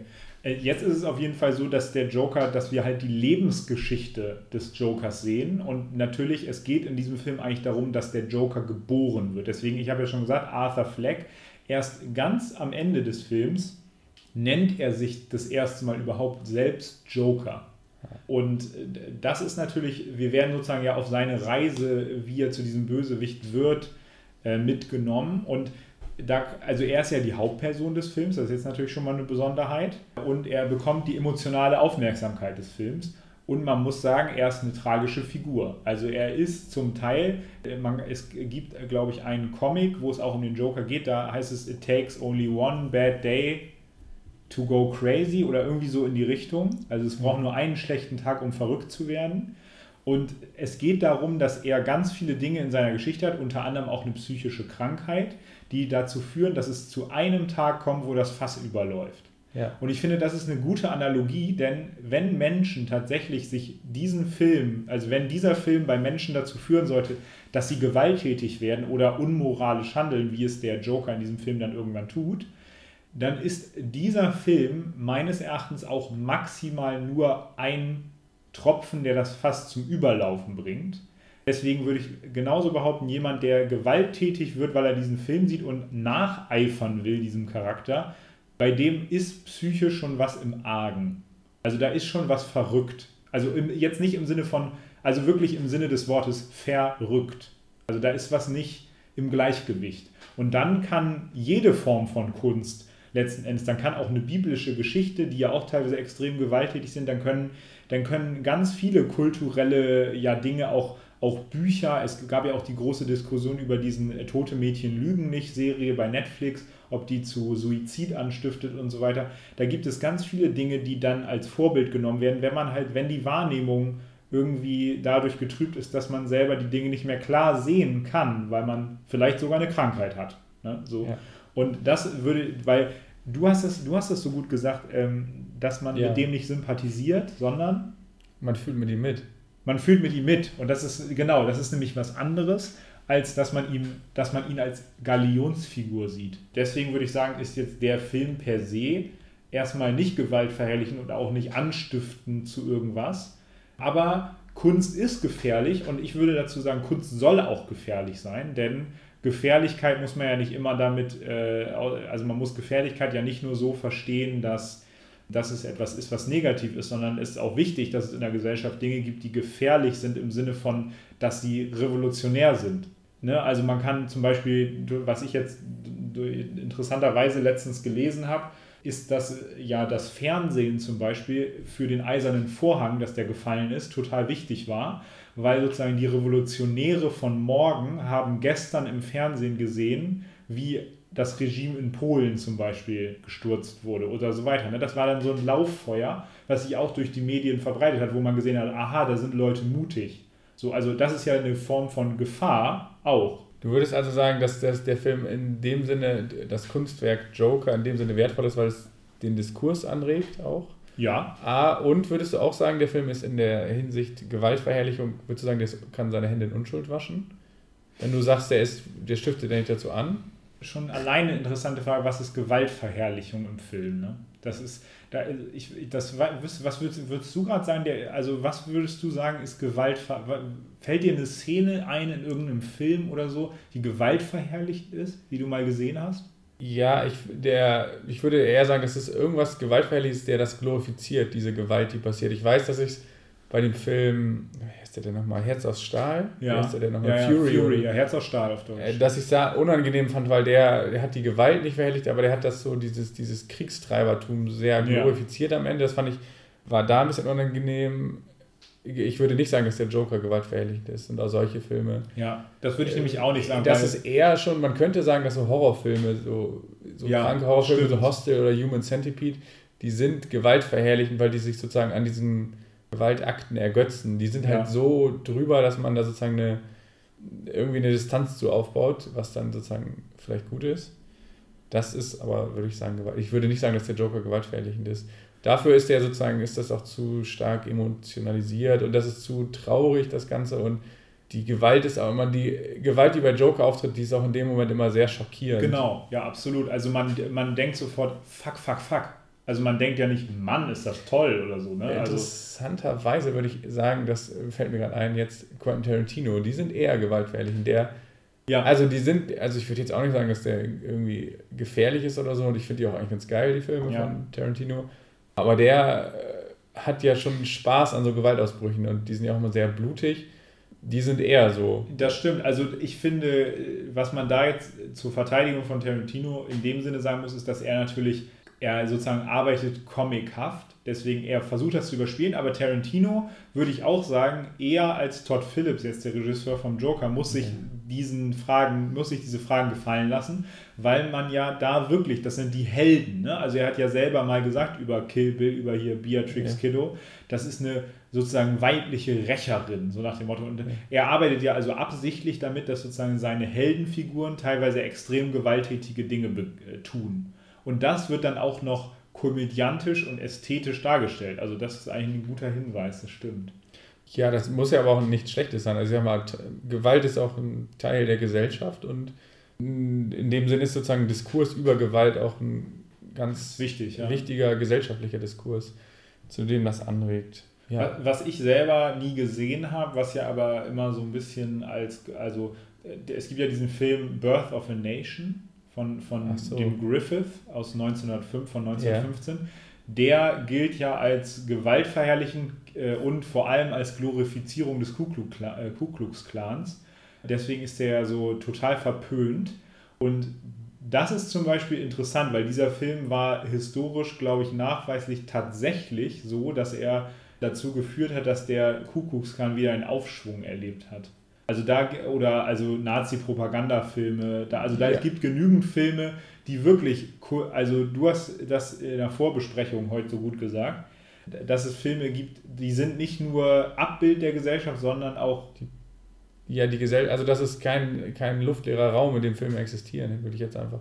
Ich weiß nicht mehr, was ich genau Also du hast, gesagt glaube habe. ich, gesagt, die sind nicht nur Abbild der Gesellschaft, sondern sie bilden auch selber ja die Gesellschaft. Ja, also die sind Teil des Diskurses. Ja. Sie, sie sind sozusagen Rezipient der, des Zeitgeistes, Ja. aber ja. äh, sozusagen regen dann auch wieder sozusagen beim Rezipienten dieses Films wieder was, was Stimmt, an, ja, sozusagen. Ja, total, ja. Man muss natürlich auch sagen, das Problem bei dieser ganzen Diskussion ist ja auch, dass das extrem vom Standpunkt äh, Ja. äh, des Zuschauers und der Zuschauerin abhängt. Denn Filme, die übrigens auch als extrem kontrovers und gefährlich galten, waren das Leben des Brian zum Beispiel so als Film. Ne? Also der, äh, wo, oder die letzte Versuchung Christi, also Filme, die die katholische Kirche als total, äh, totalen Affront an, äh, angesehen hat. Oder halt Uhrwerk Orange. Uhrwerk Orange, genau. Uhrwerk Orange zum Beispiel ein Film, der ja eine Vergewaltigung zeigt und so, solche ganzen Der ist Geschichten. übrigens in Großbritannien, ja, ich weiß nicht, ich meine, der ist sogar immer noch verboten. Ja, genau, aber gerade bei diesem Film sieht man halt, was es für ein schmaler Grad ist, weil der Film möchte ja, also der nimmt ja definitiv sozusagen dazu eine Distanz ein, indem er, indem er das so ästhetisiert, vertraut er eigentlich auf die Moralität des Zuschauers, dass er sich daran ekelt. Ne? Ja, aber das, Das ist halt eine große Aufgabe auch an, also es ist ein, Ja. großer, äh, ein großer Anspruch an den Zuschauer. Ja, aber das, also ich sag mal, über Uhrwerk Orange spricht man 50 Jahre später noch. Das ist Ja. auch eine Leistung. Ja, aber das ist ja genau das, was ich meinte, sozusagen. Dass Ja. die Filme, also die spielen ja nicht irgendwie, das ist ja nicht einfach nur ein Film, den guckt man sich an bei solchen Filmen, sondern die, die sind immer Teil der Gesellschaft, die gerade sowieso irgendwie, der Zeitgeist ist gerade kontrovers bei bestimmten Themen und so. Ja. Die, die treffen ja auch mal einen Nerv. Also das war ja, Ja. zum Beispiel bei diesen, ist bei diesen christlich-kritischen Filmen so, das ist jetzt bei dem Joker so. Das wird auch in 30 Jahren sein, da sind das aber andere Filme dann vielleicht. Also, was ich ja auch interessant finde, es gab zum Beispiel in der, ich weiß gar nicht, in welcher äh, Zeitung das war, da, da wurde beschrieben, dass das halt ob das jetzt sein müsste, so ein Film wie der Joker, wo sowieso die westlichen Gesellschaften alle so total gespalten sind zwischen links und rechts, so nach dem Motto, und ist das nicht ein Pulverfass, in der, wo man jetzt was reingibt, ne?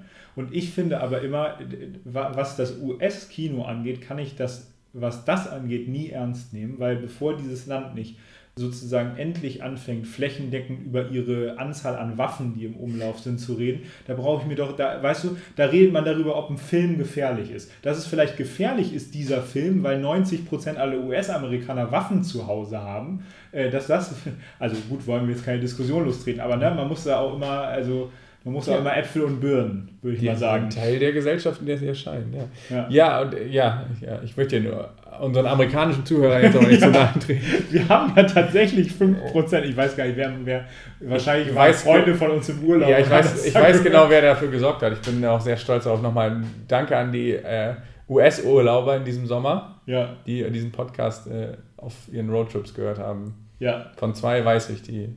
Ah ja, stimmt, stimmt, ja. Ja. Gut, das führt jetzt ein bisschen vom Weg ab. äh, noch so eine, so eine kontroverse Diskussion oder so ein Thema, womit sich jeder beschäftigt, der mal Filme guckt. Guckst du dir vorher viele Trailer an oder findest du Trailer, das Trailer erst zu viel verraten vom Film?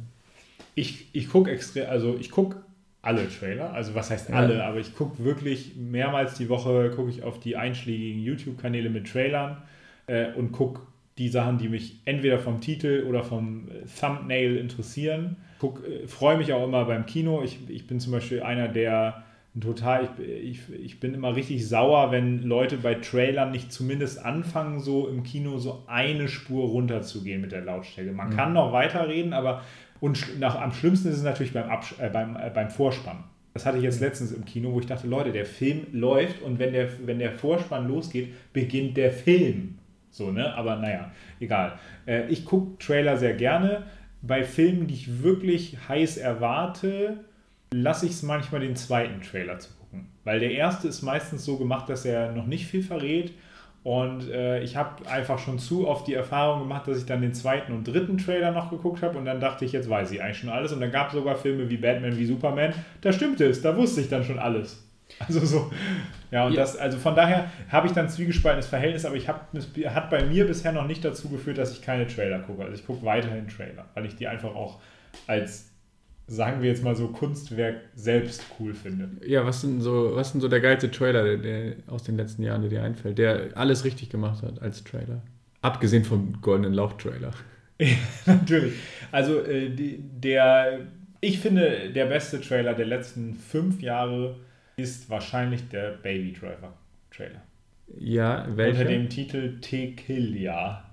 Oh, der ist, also, der ist mega geil. Guckt also, euch den mal an bei YouTube. Das sind, kostet euch zwei Minuten. Der ist ultra geil. Der hat gemacht. auch einen goldenen Lauf gewonnen, dieser Trailer. Stimmt. Die beiden Trailer, die letztes Jahr richtig durch die Decke gegangen sind, sind ja der von Mission Impossible. Obwohl ich sagen würde, den fand ich vor allem wegen des Songs richtig cool. Ja. Äh, und der von Hereditary, der einfach an sich schon extrem verstörend ist. Äh, einfach damit heute auch nochmal Hereditary erwähnt wird. Aber der von Baby Driver macht einfach Laune, macht Bock. Da, also, da hat man nicht nur Bock auf den Film, das ist selber schon einfach toll. Danach geht man dann durch die Wohnung und singt so Tequila. Das ist also wirklich, also der ist, das ist, also das ist wirklich ein perfektes Beispiel dafür, dass der Trailer an sich schon komponiert ist, wenn man so will. Und damit zeigt er auch, wie der Film ist.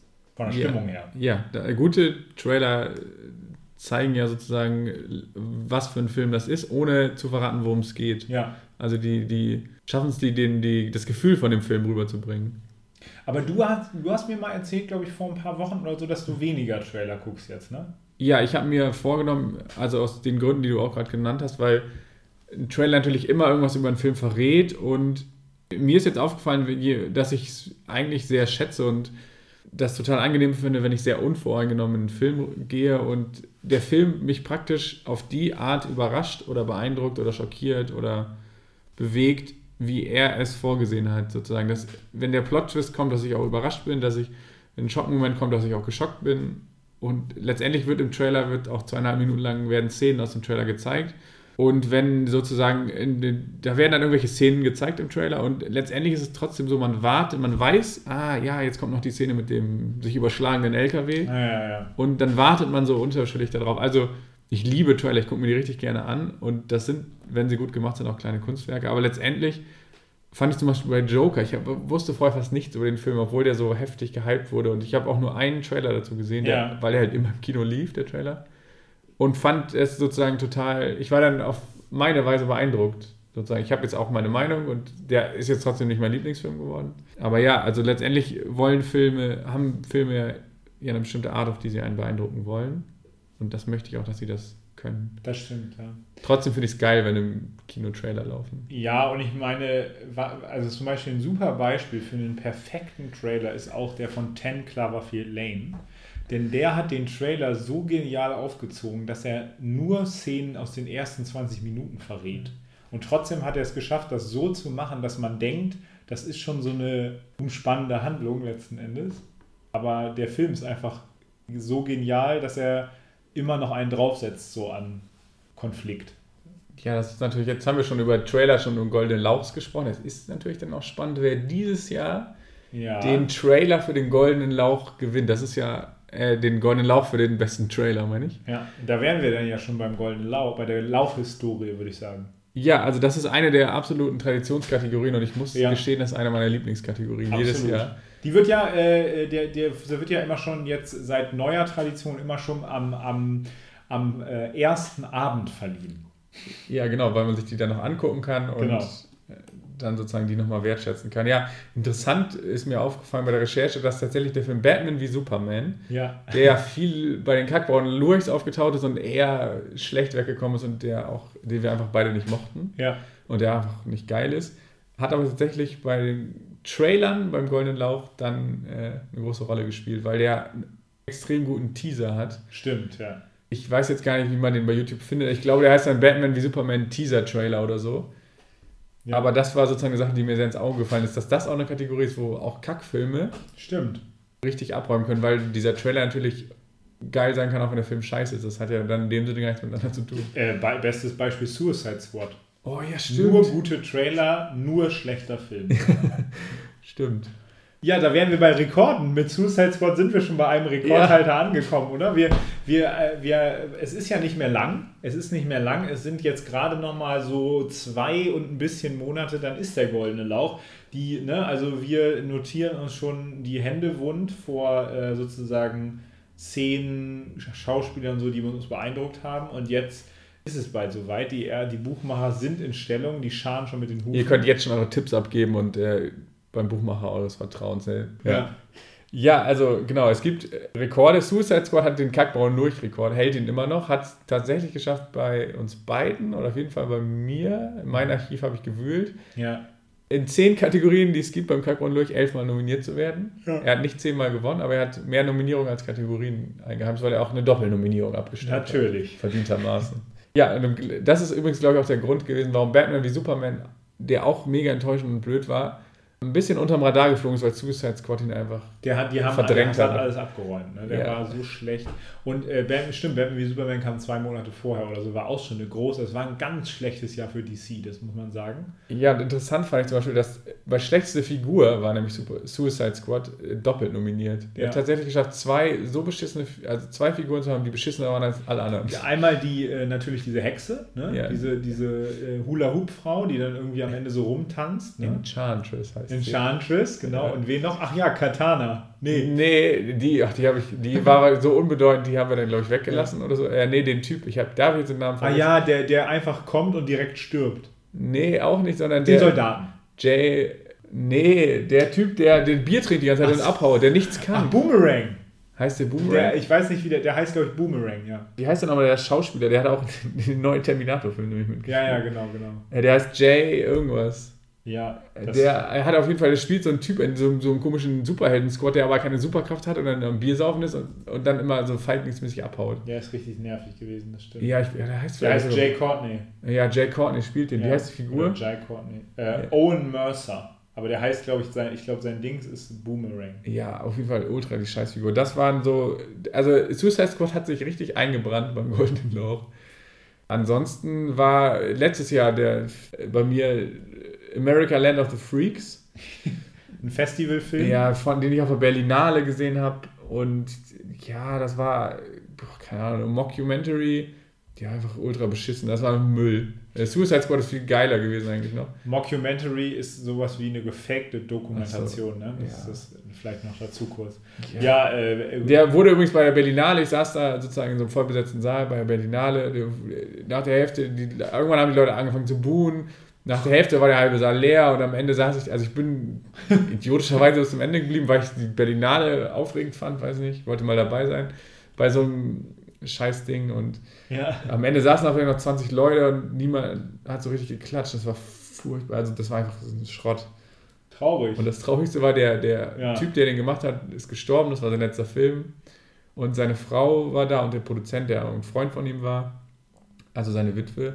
Und die haben dann, standen da und haben dann sozusagen vorher den, angekündigt, den Film. Und es tat mir in dem Sinne auch mega leid. Klar, ja, ja. Weil dieser Film einfach nicht gut ankam, sag ich jetzt mal. Ja, der hat gut, äh, gut er hat das ja nicht mehr mitgekriegt. Das ist vielleicht ein Vorteil ja, für ihn gewesen. Gott hab ihn selig. Ja, aber äh, das, das sowohl auf der negativen Seite. Man muss auch sagen, traurigerweise hat ja auch Star Wars 8 relativ viele Nominierungen beim Kakao durchgeholt. Das, das war eine so eine Kontroverse kleine, bei dir. Das war eine Kontroverse, aber da wollen, hoffen wir einfach auf äh, den 19. Dezember. Ja, ich, also an dem Donnerstag vor Weihnachten. Genau, hoffen wir einfach auf den Tag, dass die Skywalker-Saga zu einem guten Ende kommt. Ja. Mal gucken. Ja, ich glaube, oh, der hat bei dir nämlich 8 Nominierung. Ja, der hat halt so, der, ja, der hat, glaube ich, auch sogar vier oder fünf geholt. Also der war wirklich auch, ist auch einer der Rekordhalter mit den meisten Stimmt. Äh, Mistfilmen, auf jeden Fall, ja. Aber es gibt ja auch erfreuliche. Ja, soll ich Rekorde. dir mal sagen, was unsere Rekordhalter sind? Ja, bei Lukas ist es tatsächlich so, ein Film hat es in, in einem Jahr 2017 geschafft, acht goldene Lauchs zu gewinnen. Ja. Und für noch wesentlich mehr nominiert zu sein. Und zwar ist es Blade Runner 2049 gewesen, ja. vor zwei Jahren. Möchtest du dazu was sagen? Es ist äh, einer der Filme, der es geschafft hat. Ich habe ihn zweimal im Kino gesehen, dann seitdem nochmal auf Blu-ray. Der hat es geschafft. Also es ist eigentlich immer so, auf so einer Skala von 10, wenn ich einen Film richtig mega fand, dann gebe ich dem maximal 8,5. Beim ersten Mal. Beim ersten Mal gucken. Den habe ich halt innerhalb von einer Woche gleich zweimal gesehen. Deswegen war, äh, war es für mich kein Problem, den sofort noch schon gegen die 10 Punkte zu hieven. Ich finde, der Film ist jetzt schon in meinen Top 50 Lieblingsfilmen aller Zeiten. Der war, sag ich mal, visuell atemberaubend und war auch extrem spannend. genau. Wir haben damals so einen Pressespiegel rausgegeben, nur für uns persönlich, und ich kann kurz daraus verlesen. Wunder gibt es immer wieder. Lahme gehen und Blinde sehen, nachdem Lukas Blade Runner 2049 mit 15 Nominierungen und 9 Siegen ja. und dem goldenen Ehrenlauch, sogar, ja. ja. dem goldenen Ehrenlauch heilig spricht. Ach so, stimmt. Acht normale und den goldenen und den Ehrenlauch. Ja, genau. Also neun im Prinzip. Ja. Das war das fünfte Jahr des goldenen Lauchs, deswegen gab es da den Ehrenlauch. Ja, stimmt. Das ist einfach Hammer. Und das Krasse ist, dass es ja ein Film wie Hereditary letztes Jahr geschafft hat, fast da ranzukommen. Hat ja auch sieben gewonnen. Äh, aber ja, bis jetzt ist es Blade Runner und wird es wahrscheinlich noch lange bleiben. Ja, 2017 war in dem Sinne ein denkwürdiges Jahr. Ja. Weil mein Rekordhalter aus dem gleichen Jahr ist und ich Blade Runner 2049 eigentlich genauso geil finde wie du. Das Problem war ein bisschen, dass ich Dunkirk sozusagen ein bisschen geiler fand noch, ja. der dann letztendlich bei mir neunmal den Goldenen Lauch gewonnen hat. Das war ein Jahr auch, das muss man auch sagen. Da gab es so viele Hammerfilme. Ja, das ist übrigens im gleichen Jahr ist Manchester by the Sea rausgekommen. Baby Driver. Baby Driver, die auch geil waren. Ja. Die letztendlich, also im Nachhinein sind das Filme, die könnten in anderen Jahren den Goldenen Lauch gewinnen. Ja. Die ja. hatten halt Pech, dass da zwei Filme bei waren, die wir richtig, richtig geliebt haben. Äh, hier steht, er wollte ballern, hat er gekriegt. Lukas und Jano brauchen Baldrian nach der Besprechung von Christopher Nolans elfmal Lauchpremiere im Kriegsthriller Dunkirk. Ja. Also bei dir neunmal, bei mir dann äh, zwei. Das kann nicht sein, das muss mehrmals gewesen sein. Dann habe ich wahrscheinlich bei mir falsch nachgezählt. Ja, wir, das können wir alles nochmal nachrecherchieren. Ja. Aber auf jeden Fall ist es so, äh, dass 9 und 8 sozusagen die Rekordzahlen sind. Ja. Und ich bin tatsächlich sehr gespannt, ob das in diesem Jahr wieder so sein wird. Ich bin da skeptisch, ob es dieses Jahr einen Überfilm gibt, der auch irgendwie ja. fast zweistellig wird. Was die, ich glaube es nicht. Nee, was wir aber schon sagen können, um so ein bisschen anzuteasern, bestimmte Kategorien, da steht jetzt schon fest, dass sie geben wird. Das sind Traditionskategorien. Ja. Die liegen uns am Herzen. Bester Trailer. Es wird auf jeden Fall auch wieder äh, am gleichen Abend wie bester Trailer wird bester Song Ja, nominiert und verkündet. Äh, Es wird auf jeden Fall sowas geben wie beste Szene. auf jeden Fall. Also Vielleicht auch beste Szene emotional, Action oder so. Das weiß ich noch nicht. Vielleicht überrasche ich dich da ein bisschen. es wird auf jeden Fall die Darstellerkategorien geben. Es wird einen König und eine Königin geben. Ja, In dem Sinne, es wird auch Nebendarsteller ziemlich sicher geben. Und letztlich selbstverständlich die Kategorie bester Film. natürlich. Logischerweise. natürlich. Genauso wird es auch die Kategorie schlechtester Film natürlich geben. Ja, es, was auch schon so sich bei uns so eingebürgert hat, sind halt so Sachen wie bestes Intro, bestes Ende. Ne? Ja, stimmt. Äh, oder äh, was wir auch ge- gerne hatten, ist sowas wie diese, es hieß mal bei uns, glaube ich, diese Szene ist ein Poster, also so, so ein so ein Bild, was so richtig gewaltig ist. Oh ja, stimmt. Das hatte schon verschiedene Namen, die Kategorie. Money. Shot Award habe ich von mir ja, gefunden. genau. Every Frame a Painting hatte ich auch schon Ja. mal. äh, Irgendwie durfte ich schon mal deiner, dank dir schon mal Was ich auch so einer kleinen Beliebtheit erfahren, also zwei Kategorien haben so an Beliebtheit gewonnen in den letzten Jahren. Das eine ist der ironische Künstlerschal, also für so einen technischen, künstlerischen Kniff. Und natürlich auch der Halleluja Award, also für religiöses Thema oder so. Das der ist aber- Pastoren Award. Das ist aber ein Award, den du immer nur vergibst. Ja, ja, genau. Ja, ich bin auch, ich überlege mir mal, was dieses Jahr da auf dich wartet. Es wird irgendwas in die Richtung bestimmt geben, was Ja. so irgendwie beruflich oder so mit dir zusammenhängt. Ich muss mir noch mal was überlegen. Äh, auf jeden Fall, auf ein paar Sachen kann man sich schon einstellen und ich habe auch, es gibt auch schon so ein paar Favoriten und ich bin schon ganz gespannt. Aber ich glaube auch eben, dass es äh, dieses Jahr bei mir, also so wenn ich es bei mir überblicke, dann muss ich sagen, werden sich, glaube ich, das ist ganz cool dieses Jahr, dass es nicht so Filme gibt, die so alles regieren werden, wie bei mir letztes Jahr und auch dann eben 2017. Also bei mir war neben Hereditary letztes Jahr auch noch Mission Impossible 6 ein Film, der extrem viele Preise geholt hat. Und es, es, dann, wenn sozusagen von den positiven Kategorien sozusagen schon ein Drittel weggeht an die, dann gibt es manchmal Filme, die man im Jahr selber richtig toll fand, die dann aber am Ende irgendwie leer ausgehen fast. Äh, Und das wird, glaube ich, dieses Jahr nicht so sein. Ich glaube, dass es sich schöner verteilen wird. Also da, da würde ich mich sogar auch darauf freuen dann. Ja, das hoffe ich auch. Ich hoffe, dass das sehr vielfältig wird. Ja, Die Oscars so white war ja mal das Hashtag, dann könnte man sagen Lauch so divers. Lauch so golden. Lauch so golden, natürlich. Ja, mal gucken. Äh, das, äh, was man ungefähr schon auch schon sagen kann, sag ich mal, es wird so mindestens 70 Filme werden ins Rennen gehen. Ja, das ist krass. So, die wir geguckt haben und also insgesamt, zusammen haben wir 70 verschiedene Filme geguckt, vielleicht ein bisschen mehr. Das kommt Das- auch ein bisschen darauf an, was wir in den nächsten Wochen noch So schaffen, machen. noch, noch schaffen bis, bis, bis Silvester. Ob wir schlafen noch bis Weihnachten. genau. Ja, das wird spannend. Also da halten wir euch natürlich auf dem Laufenden. Also wenn der Goldene Lauch verliehen wird äh, am letzten Januarwochenende 2020, dann werden wir danach natürlich ausführlich berichten. Das wird vermutlich dann die längste Podcast-Folge, die es bis dahin gegeben Ja. hat. Also macht euch dann einfach eine, macht euch ein Softgetränk eures Vertrauens auf und vergesst nicht Verpflegung bei den dreieinhalb Stunden, die wir dann reden werden. Nein, mal gucken. Vielleicht werden es auch mehr. Einfach mal Entschleunigung mit dem Goldenen Lauch. Ja, um jetzt das so ein bisschen zum Ende zu kommen, welche Filme wir bis dahin noch gucken könnten, welche, Ja, ja. auf welche zwei Filme wirst du denn wahrscheinlich definitiv noch bis dahin gucken, auf die du dich sehr freust? Äh, Mir ist aufgefallen, es gibt noch extrem viele, die kommen, aber wenn ich mich jetzt auf zwei festlegen müsste, dann kommen die tatsächlich noch beide im November raus. Also Star Wars haben wir jetzt beide schon erwähnt, mehrmals. Ja, den gucken wir eh. raus, den gucken wir natürlich. Auch wenn wir uns gar nicht so drauf freuen. Richtig, ja, leider.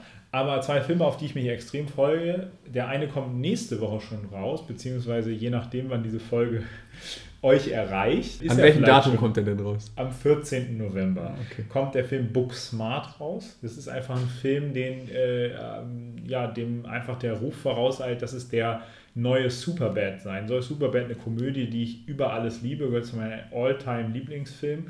Diesmal mit zwei Mädels, also mit zwei Freundinnen. Ich habe wirklich, das war ein Film, da, da habe ich einen meiner Lieblingskritiker im Internet, hat den, hat den abgefeiert und dann habe ich ab dann gesagt, ich gucke mir keinen Trailer an, weil bei Komödien ist das ja immer doppelt heikel, ne, weil dann kennt man ja schon die Witze. Da gucke ich mir keinen Trailer an, kein gar nichts, da gehe ich einfach rein. Und so werde ich das auch machen. Okay, auf welchen freust du dich noch? Ich hoffe, es kommt noch ein Horrorfilm, der mich richtig zum Gruseln bringt. Ich habe ja Scary Stories, den ich empfehlen hab, noch, äh, empfohlen habe, noch geguckt. Der war auch nett, aber es hat, hat underperformed. Äh, Midsommar war was ganz anderes, als ich dachte. Seit Wir von Jordan Peele gab es keinen Film mehr, der mich richtig gegruselt hat. Ich hoffe, das tut Der Leuchtturm. Heißt ja auf Deutsch Der Leuchtturm? Ja. ja. Mit Robert Pattinson und Willem Dafoe. Der verspricht einen Thriller mit Horrorelementen zu werden in Schwarz-Weiß. Auch da, der, der, der Leuchtturm ist, also der Trailer ist maximal nichtssagend. Der ist einfach atmosphärisch richtig toll und da freue ich mich drauf. Es geht, glaube ich, einfach um zwei Leuchtturmwächter und ihre Zeit in der Isolation. Und wie ist es bei dir so? Ich freue mich am 14.11. auf einen ganz anderen Film und zwar den Film, der auf Deutsch Le Mans 66 heißt und ja. im Original Ford vs. Ferrari. Ja. Christian Bale und Matt Damon.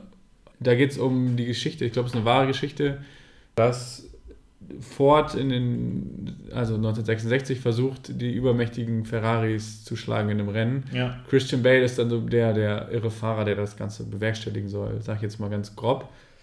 Ist wahrscheinlich auch was für Autoliebhaber unter unseren Zuh ja. Zuhörern. Ich freue mich da drauf, weil der Regisseur cool ist. James Mangold. Genau, ja. stimmt. Der übrigens äh, Logan gemacht hat ja. davor. Mega gut. Ja. Und der hat auch noch einen anderen gemacht. Ah, 310 ähm, to Humor hat er gemacht. Den fand ich auch mega geil. Ist auch egal, auf jeden Fall die Schauspieler und die Story interessiert mich auch. Also so Autorennfilme kann ich bisher immer was abgewinnen. Sportdrama. Ja, Sport, also ich habe auch was über für Sport und Sportfilme. Dann freue ich mich am 21.11. Das ist auch wieder so ein Ding ne, auf Official Secrets ist wieder ein Polit-Thriller. Ja. Ich gucke auch immer nur das Gleiche. Ne? Vielleicht sollte ich mir mal Booksmart angucken und du dir Official Secrets.